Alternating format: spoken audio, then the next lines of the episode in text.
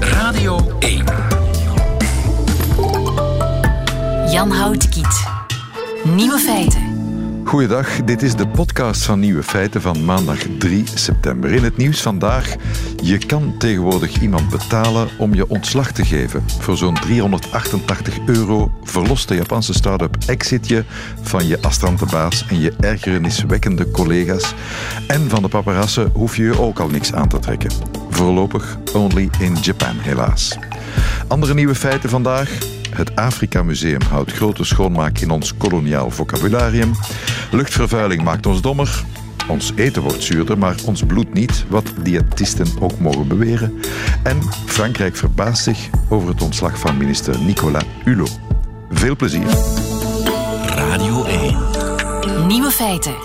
Misschien heeft u gisteren ook de gordel gereden. Eh, ik deed dat met iemand die naast mij reed en ik zal de man zijn anonimiteit bewaren. En die, eh, toen we in Tervuren aankwamen na de 100 kilometer, fietsten we voorbij dat prachtige museum van Tervuren en maakte de man de bedenking, het is te hopen dat ze dat verhaal hier goed verteld krijgen tegen de tijd dat het uh, open gaat, de tent. Bambi Keupes, goedemiddag. Goedemiddag. Je bent wetenschappelijk commissaris bij dat Afrika Museum, zoals we het nu moeten noemen. En vanaf 8 december gaan jullie open. Ehm, maar jij hebt de opening niet afgewacht om te zorgen dat dat verhaal goed verteld wordt. En daar heeft u toch 25 pagina's voor nodig gehad, mevrouw Kuppers? Um, ja, 25 pagina's, maar dat is uh, niet gewoon een uh, woordenlijst natuurlijk nee, nee, nee, uh, van 25 pagina's. Nee, het gaat over meer dan woorden, maar laten we misschien met die, met die woorden even beginnen. want er is veel dat je niet zegt, hè? Um, wel ja, um, taal evolueert. De woorden die we gebruiken evolueren ook. Um, wij zijn een wetenschappelijke instelling, dus is het belangrijk dat uh, we woorden gebruiken die enerzijds neutraal zijn. Mm -hmm. Uh, en anderzijds uh, dat we het ook uh, aan een vorm van wetenschapsvulgarisatie doen ja. door woorden aan te reiken enfin, die door wetenschappers worden laten gebruikt. Laten we een kat en kat noemen, mevrouw Keupers. Het woord neger zal daar niet aangetroffen worden in dat nieuwe museum. Uh, nee, tenzij dan uh, bijvoorbeeld uh, in een deeltje van de toespraak van Lumumba, waarin hij het er dan inderdaad nadrukkelijk dat woord gebruikt, maar om het aan de kaak te stellen. Ja. Nu, u kunt richtlijnen, en dat, daar heeft u uw huiswerk gemaakt, u bent er al een tijdje mee klaar, maar nu moet je dat gaan toepassen en dat is eten en daar heb je eten en drinken aan, denk ik, hè? Um, uh, binnen het museum uh, heeft dat uh, niet tot noemenswaardige problemen geleid. zoals ik zei, het zijn richtlijnen. Ja. En dat is natuurlijk omdat wetenschappers geen autoriteitsargumenten aanvaarden. het is niet omdat ik zeg, je mag dat woord niet gebruiken, dat ze het ook niet doen. Het is lastig volk, hè? Het is lastig volk, inderdaad. En dus het... je moet altijd uitleggen waarom bepaalde termen problematisch zijn. Bepaalde termen? Soms ook lid worden, mevrouw Kuppers?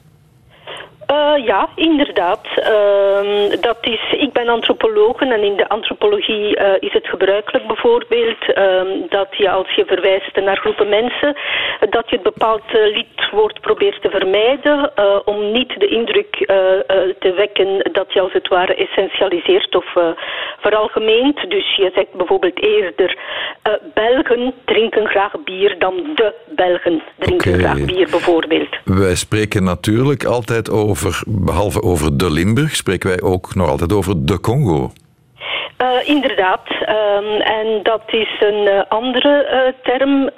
die, enfin, dat is een ander gebruik dat we proberen te ontraden. Of dat wij alleszins niet gebruiken in de permanente tentoonstelling. Wat, waar ligt de belediging, mevrouw? Of, of de mogelijke belediging, mevrouw Kuppers? Dat ontgaat mij een beetje.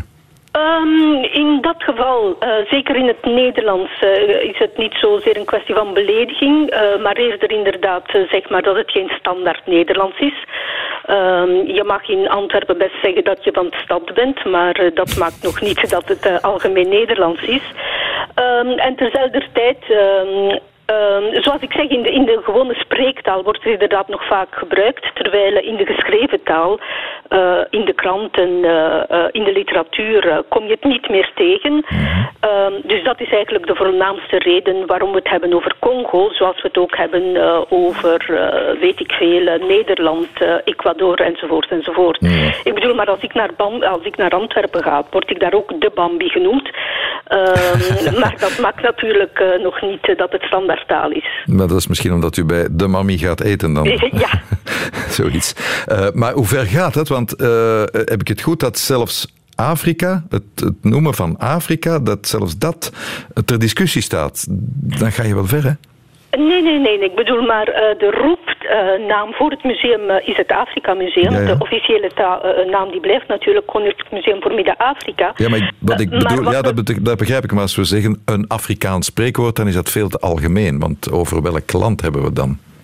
Wel, um, wat we willen proberen uh, tegen te gaan uh, is uh, de indruk die heel veel mensen hebben inderdaad dat Afrika een land is, terwijl het natuurlijk een enorm continent is -hmm. met een ongelooflijke culturele en taalkundige verscheidenheid.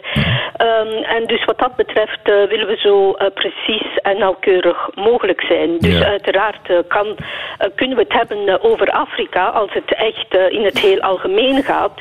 Uh, maar uh, als we precies kunnen zijn, uh, dan willen we dat ook zijn. Ja, maar bijvoorbeeld als je spreekt over Berbers of Hottentotten of Pygmeeën, ja, dat is wel, dan verwijs je wel naar, naar concrete bevolkingsgroepen, hè?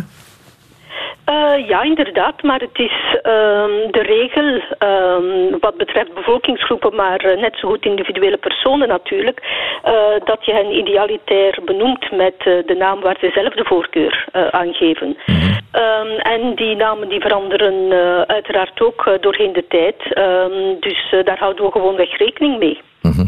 In Nederland zijn ze al voorgegaan. Daar is er Words Matter, een soort, dus zelfs als boek uitgebracht. Gaat u dit ook als boek uitbrengen, zodanig dat we er allemaal mee kunnen van genieten, mevrouw Kuppens? Um, daar zijn nog geen concrete plannen. Uh, we overwegen uh, eventueel wel een samenwerking uh, met andere musea um, om dan misschien samen een publicatie uit te brengen. want uiteraard is dit een problematiek die niet alleen van toepassing is op Afrika, maar ook op andere continenten. Precies. En wat er nog bij komt, mevrouw Kuppers, het werk is wat dat betreft nooit af, want taal evolueert. Dat heeft u zelf daarnet gezegd. En het zal blijven evolueren. Wat nu politiek correct is, tussen aanhalingstekens, is het over tien jaar allicht niet meer.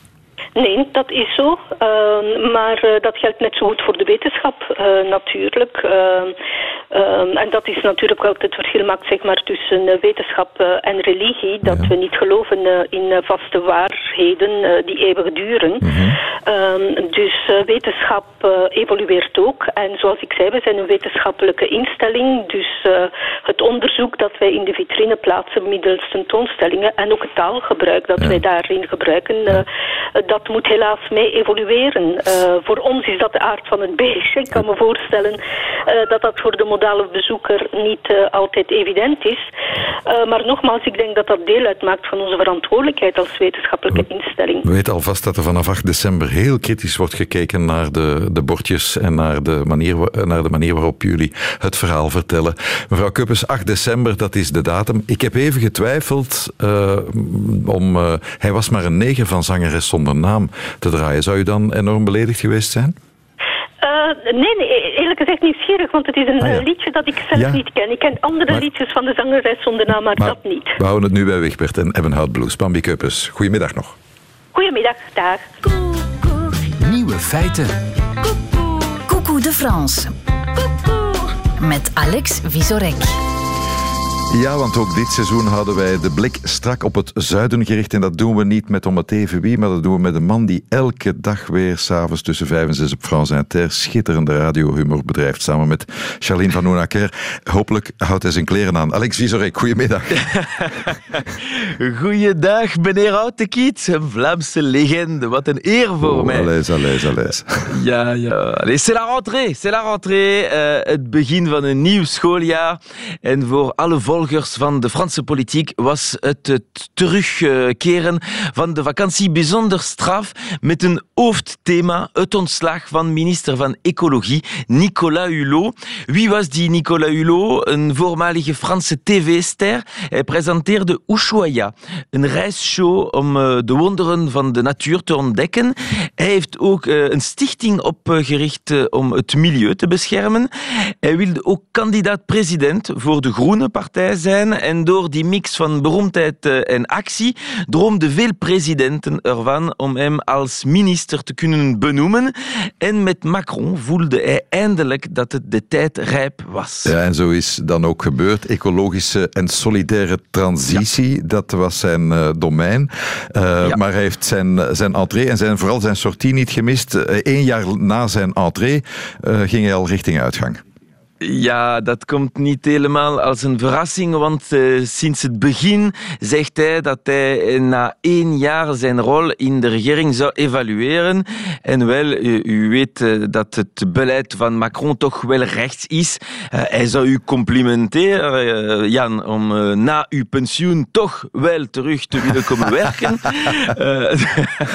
dus voor Hulot was het moeilijk, want de hervormingen van Macron waren niet altijd eh, in het voordeel van het milieu. En hij voelde zich ook vaak niet gesteund of gehoord door zijn eh, medeministers. Conclusie, hij heeft eh, niks concreet kunnen doen, in tegendeel.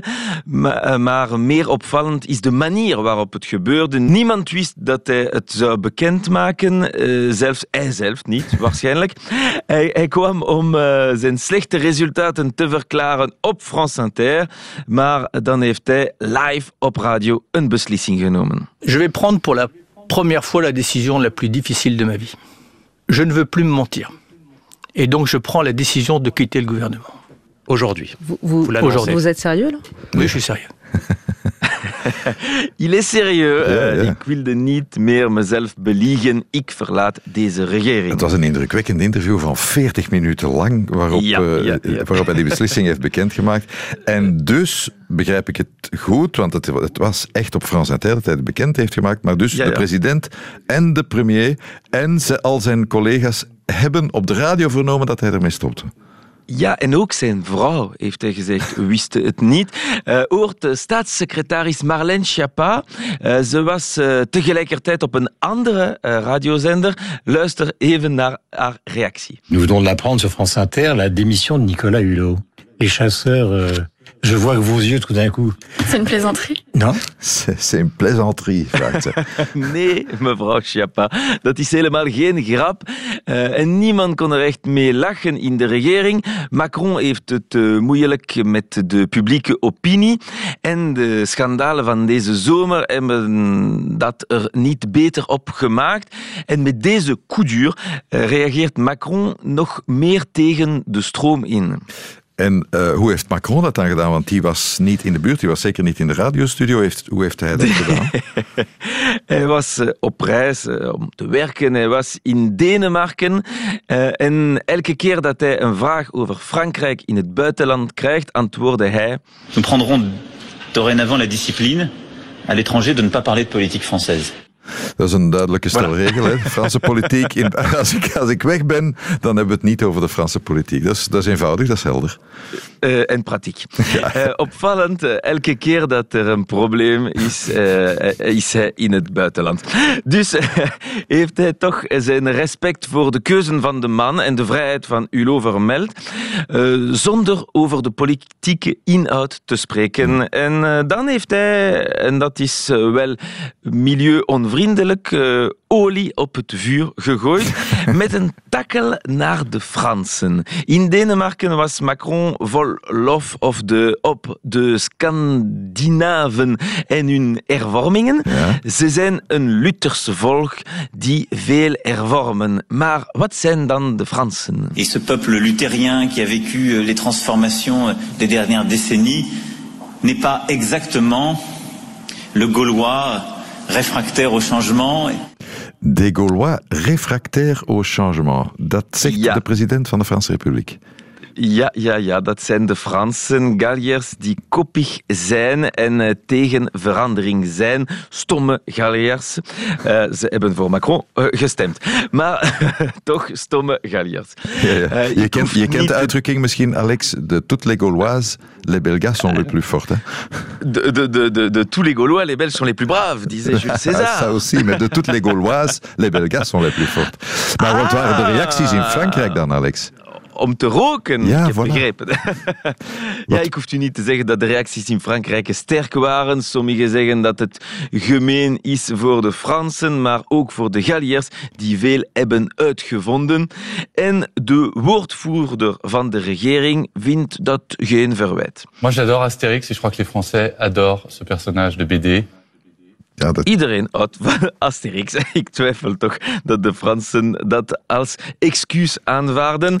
Maar die Galliërs vragen zich toch af als het vertrek van een van hun druiden, Nicolas Hulot, veranderingen zal brengen in het milieubeleid van Macron. Want Galliërs vrezen wel dat als er niks gedaan wordt voor het milieu, dat de hemel op hun hoofd zal vallen.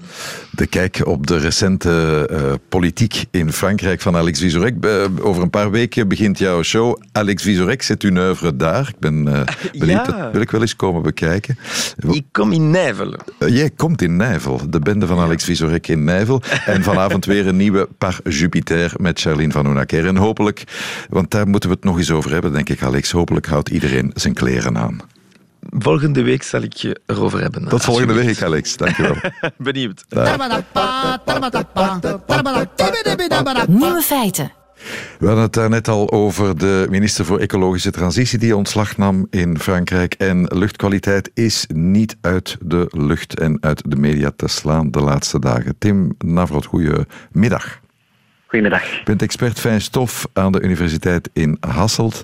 En ja, die luchtkwaliteit, vooral in onze Vlaamse steden, daar is veel over te doen. Luchtkwaliteit in Gent is drastisch eh, vooruit gegaan. Berichten uit Antwerpen, berichten uit Brussel. En nu is er een Chinees onderzoek naar het verband tussen luchtvervuiling en ons, eh, ja, onze kennis. Zullen mensen in Gent slimmer gaan worden? Uh, wel, uh, ja, er is een uh, grote studie vorige week verschenen in een vakblad. van collega's uit China, waar dat, ze hebben gekeken bij meer dan 20.000 mensen naar reactietijden en, en prestatievermogen op een aantal taken, zowel verbaal als rekenkundige taken. En het mooie aan die studie is dat men dat op twee verschillende tijdstippen heeft gedaan. Um, en uh, ja, je ziet dat die uh, prestaties afnemen met het ouder worden. Ja. Uh, maar ze nemen sneller af um, bij mensen die meer zijn blootgesteld aan luchtverontreiniging. En vanaf wanneer begint dat drastisch achteruit te gaan? wel, uiteraard liggen die concentraties in China veel hoger dan bij ons. -hmm. om een idee te hebben, ehm, in, in, in Beijing uh, meten ze fijnstofconcentraties van uh, 300 microgram de kubieke meter, terwijl dat die bij ons rond 20, 30 microgram liggen. Dus een pak lager. maar het is, niet, het is geen losstaand feit, deze studie. men ziet, er zijn verschillende studies die in, in die richting wijzen op het vlak van luchtverontreiniging, op prestaties, cognitieve prestaties. en ook bij ons zijn er studies uitgevoerd. Dus het is geen geïsoleerde bevinding van, van, vanuit China. Het is ook zichtbaar bij ons bij lagere concentraties. Bijvoorbeeld, wij hebben een studie gedaan bij lagere schoolkinderen, uh, waar reactietijden worden gemeten. En hoe gebeurt dat? Men, men laat bijvoorbeeld een woordje zien.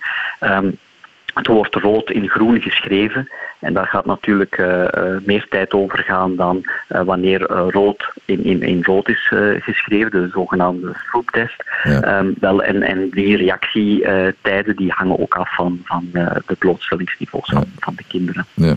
We spreken nu over kinderen. Hoe zit dat met, ik zal het maar als deel van die groep, hoe zit dat met de 60-plussers, meneer Nafrot?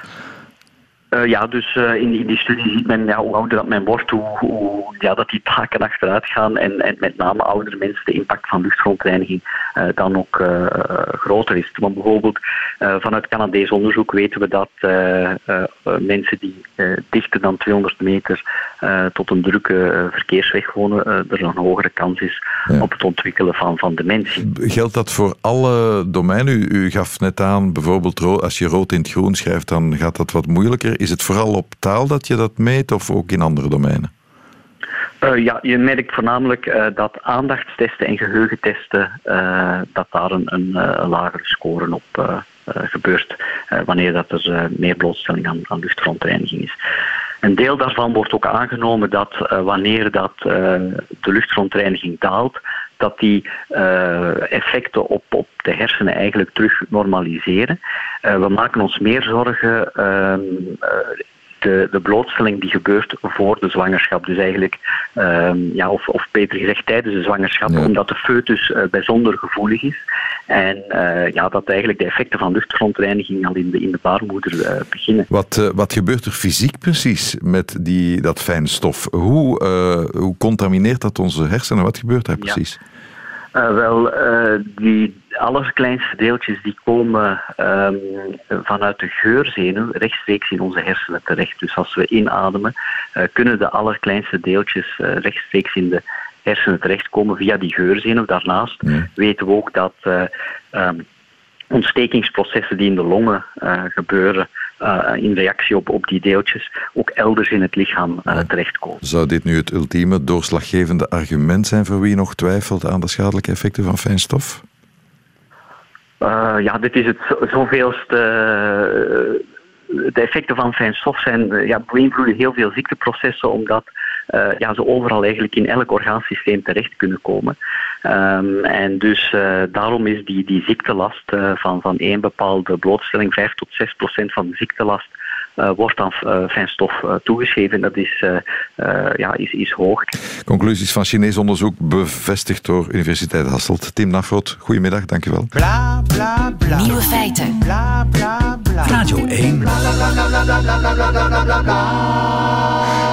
gisteren de fiets is opgekropen, had tenminste had misschien te maken met verzuring. Maar velen willen ons laten geloven dat het tijd is om ons lichaam te ontzuren. Hoe zit dat nu precies? Marleen Finoest, goedemiddag. Goedemiddag, Jan. Hoofdredacteur van Gezondheid en Wetenschap. En uh, jullie probeerden wat duiding te brengen bij die vraag: is het tijd om ons lichaam te ontzuren, wat velen ons willen laten geloven? Ja, er bestaat inderdaad een dieet, een ontzuringsdieet. En dat beweert dat wij door foute voedingsgewoonten uh, ons lichaam verzuren. Dat is nogal ingewikkeld, want wanneer je voedingsproducten opneemt, dan vallen die uiteen in kleinere bestanddelen. En die hebben ofwel zure effecten ofwel basiseffecten. En dat heeft niks te maken met smaak, mm -hmm. maar dat heeft te maken met pH-waardes, met zuurtegraad. Maar laten we nu even abstractie maken van die smaak. Misschien eten wij zuurder dan vroeger? Zit er meer zuur in onze voeding? Ja, wij eten zuurder dan voeding. Wij eten meer zuurdere of verzurende producten dan voeding. Alles wat kant en klaar is, is, en frisdranken en zo, dat is eigenlijk, werkt meer verzurend, terwijl groenten en fruit meer basis werken. En dan even bijzeggen, om het nog moeilijker te maken, citroenen zijn basis, dus dat is ook fruit. Hè? Dus het heeft niks met de smaken te maken, het heeft te maken met effecten op je bloed. Ja, nu als, als wij inderdaad zuur, aan het verzuren zijn, letterlijk, fysiek ook, dan moet dat meetbaar zijn, want uh, u bent, uh, uw missie is om alle kwats uit de wereld te helpen. Uh, dan moet dat meetbaar zijn. Is ons bloed zuurder geworden? Nee, absoluut niet. Ons bloed heeft een constante pH-waarde tussen 7,35 en 7,45. Als we gaan zuren, dus onder de 7 gaan, dan zijn we doodziek. Dus dat heeft geen effect. We hebben uh, middelen, een buffersysteem in ons bloed om wanneer er te veel zure voedingsmiddelen binnen te komen, binnenkomen in het bloed, om dat terug te neutraliseren. Dus dat is nooit aangetoond. Er is een bewering, maar die is nooit wetenschappelijk gestaafd en daar is behoorlijk wat onderzoek naar gedaan, maar dat is, dat is eigenlijk inderdaad ja, wetenschappelijk niet onderbouwd. Nee. Het, het gekke is, die, uh, de voedingsmiddelen die verzurend zouden werken, die associeer je daar niet meteen mee. Dat nee. vlees, vetten, koffie, dat associeer je niet meteen met verzuring. Nee, dus je hebt eigenlijk lijsten nodig voor de mensen die dat, die dat dieet aanhangen. Die hebben er lijsten bij nodig met uh, wat basis is, lichtbasis, lichtverzurend, zeer verzurend. Dat is heel ingewikkeld. Als je dat wilt volgen, dan, dan ja, daar steek je wel wat tijd in. En eigenlijk heeft dat weinig zin. Bovendien, als je het goed volgt, dan, kom je, dan komt dat neer op een gewoon op een gezond dieet met voldoende groenten en fruit. Dus dat is eigenlijk uh, dat is perfect. Je hoeft je daar niet, alleen, geen zorgen te maken van wat voor, welke effecten dat die uh, verzuring op je lichaam heeft. De bronnen die beweren dat uh, zuren allerhande kwaaltjes uh, veroorzaken, die, die wijzen naar artrose, eczeem, ja. jicht, chronische vermoeidheid. En dat zijn natuurlijk ja. dat soort beschavingsziekten waar we zeer gevoelig aan zijn, waar, waar, waar we echt vanaf willen. Ja. Voilà, en dat gaat verder. Dat gaat van zweetvoeten tot depressies. Alles wordt, uh, wordt wel in verband gebracht met dat verzurende milieu. Mensen hebben blijkbaar wel graag zo'n dingen waar ze iets aan kunnen doen door middel van voeding of zo verder en zo verder. Maar daar is, ja, zoals je zegt, het zijn heel wat levensstijlziekten die ermee geassocieerd worden. Ja. Ik, ik, ben ervaringsdeskundige wat eczeem betreft. Uh, daar was het mantra, maar dat is natuurlijk toen de dieren nog spraken, meer dan 50 jaar geleden. Geen zuivelproducten, heel slecht voor eczeem.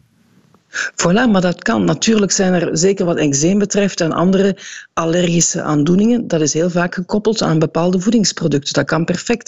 Het wil niet zeggen dat, je, uh, dat voeding helemaal geen effect heeft op de gezondheid. Voor bepaalde aandoeningen, zoals eczeem, is er inderdaad een effect. Dat is zo, maar je, men zegt bijvoorbeeld ook, wanneer je artrose hebt, hebt, eet geen tomaten. Dat klopt dan weer helemaal niet. Maar voor een aantal, voor, allergische, voor, voor allergieën heeft dat inderdaad wel uh, een impact. Een ander verband dat vaak gelegd wordt, je hebt reuma of artrose, blijf dan van die wijn, uh, eet niet te veel tomaten, heel slecht. Ja, dat is dan eerder jicht, geen artrose. Ja, jicht is eigenlijk ook een reumatische aandoening. En daar, bij veel alcoholconsumptie, kan je dat wel, kan je dat wel uitlokken. Daar is dan weer wel een verband. Hè. Kan met veel rode wijn, veel, veel uh, vis ook wel. Dus ja, daar is een, verband. Dus begrijp ik het nu goed dat u zegt, wat, wat we ook in onze mond steken, dat heeft eigenlijk weinig of geen invloed op uiteindelijk finaal op de zuurtegraad van, van ons bloed. Dus, ja, dus het heeft niks met voeding te maken. Nee, wat, wat die verzuringstheorie betreft, dat klopt niet. Want je hebt een, die zuurtegraad van je bloed moet je constant houden, net zoals je lichaamstemperatuur. We zijn warmbloedig, we, gaan, we houden die lichaamstemperatuur moet constant blijven, de zuurtegraad moet constant blijven om alles in ons lichaam goed te laten functioneren. Dus voeding heeft geen impact op de zuurtegraad in het lichaam. Voeding kan wel een impact hebben op bepaalde aandoeningen, maar dat heeft niks te maken met die pH-waarde van het bloed. En wat met andere dingen? Stress bijvoorbeeld, kan dat verzurend werken? Ja, dat zegt men ook. Hè. Er zijn er die daar ver in gaan en die zeggen stress werkt ook verzurend. Ja, nee, dat heeft geen impact op. Misschien word je er zuur van in een mentale manier, maar het heeft geen impact op de zuurtegraad van je bloed. Ik was erop aan het wachten wanneer gaat die komen. en hij is er. Um, ondertussen zijn er toch nog genoeg ambassadeurs van die verzuringstheorie, mevrouw ja. Finels. Dus u ja. heeft nog wat werk te doen. Absoluut. Ik heb nog wat. We hebben nog wat werk aan de winkel, dat klopt, ja. Ja, heeft het zelf nog meegemaakt onlangs, hè? Bent u niet in een ecologische winkel gesignaleerd? We hebben ah. allemaal onze zwakheden. Inderdaad, ik heb daar die folder uh, ook gevonden over van het Zuur Basis. En dat heeft mij Allee, ik dacht, nu ga ik toch eens even zoeken. Ik zie mensen daar rondzoeken met, met lijsten van producten. Dat ik denk, dit hoeft allemaal niet. Alles wat men hier verkoopt is gezond. Eet het met mate, eet het met smaak en het is prima. Ja, maakt u dan een scène in zo'n winkel als u dat uh, brochuurtje ziet liggen? Nee, ik ben discreet. En ook mensen, ja, je, kan, je moet ze niet gaan zeggen dat, ze, dat het helemaal niet klopt. Als ze dat volgen, zijn ze eigenlijk gezond bezig, maar ze maken het wel erg ingewikkeld. En dan is er gelukkig gezondheid en wetenschap om ons met de voetjes op de grond te houden. Eet met mate en eet gedoseerd. Waar heb ik dat nog gehoord? Marleen Finos, dank u wel. Graag gedaan. En smakelijk. dank u wel. Nieuwe feiten. Middagjournaal. Beste luisteraars. Enkele dagen geleden ging ik eten in een chic restaurant. Hoe herken je een chic restaurant? Ze nemen je jas aan. En daar had ik even niet aan gedacht. Ik had mijn lievelingsjas aan en de hele binnenvoering, ooit prachtig wit, was nu bijna donkerbruin. Vanaf mijn linkerarm liep er een scheur tot aan de onderkant van mijn jas. De mevrouw die mijn jas aannam, deed net alsof ze dat niet zag. Dat was heel lief. En zo gaat dat altijd als ik chic ga eten. Ik denk dat ik alles fout doe. Als in een heel chic restaurant een heel klein bakje boter op tafel wordt gezet, dan verlam ik. Hoe eet je dat? In gewone restaurants heb ik daar helemaal geen last van, maar in restaurants waar ze je jas aannemen, snap ik opeens het hele concept boter niet meer. Het is pure faalangst. Ik denk dat het mijn arbeidersachtergrond is. Ik ben bang dat ik door de mand val. Zal je net zien dat ik met mijn mes in de boter zit en dat er dan opeens iemand naast mijn tafel staat die vraagt waarom ik in mijn ansjovis taartje zit te roeren. Ik heb het ook heel erg als de ober uitlegt wat ik eet of wat ik drink. Het lukt mij gewoon niet om daar goed naar te luisteren. Vlak voor mij staat een bord en dan zegt de ober bijvoorbeeld: Van links naar rechts ziet u een klein stukje kalfsborst met mandarijnconcentraat, een kersttomaatje gevuld met ricotta, vier takjes gevriesdroogde peterselie en dat alles in een jus van zwezerikpeertjes. En ik denk dan al bij die mandarijntjes: wat heeft deze ober een rare wenkbrauw? Zou zijn moeder hem slaan? Eet die jongen wel goed? En bij de wijn precies hetzelfde. Hele verhalen hoor ik zogenaamd aan. En ik denk, ik moet niet vergeten om vannacht mijn onderbroek op kleur te sorteren. Het lukt mij niet om te luisteren. Nooit weet ik wat ik eet of wat ik drink. Bij de uitgang krijg ik zelfgemaakte pepermunt. En ik doe net alsof ik dat heerlijk vind. En daarna spuug ik het op straat in mijn hand. Luisteraars, het is een en al lafheid. Hier, op de radio, ja, dan heb ik praatjes. Maar achter een bord eten, in een chic restaurant, het is om te huilen.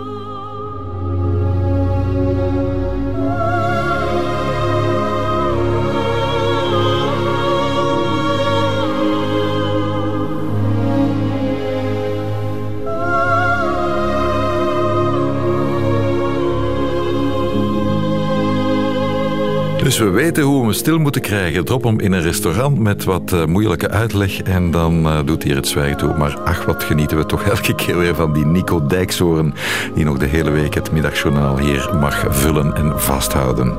Blijf bij Radio 1.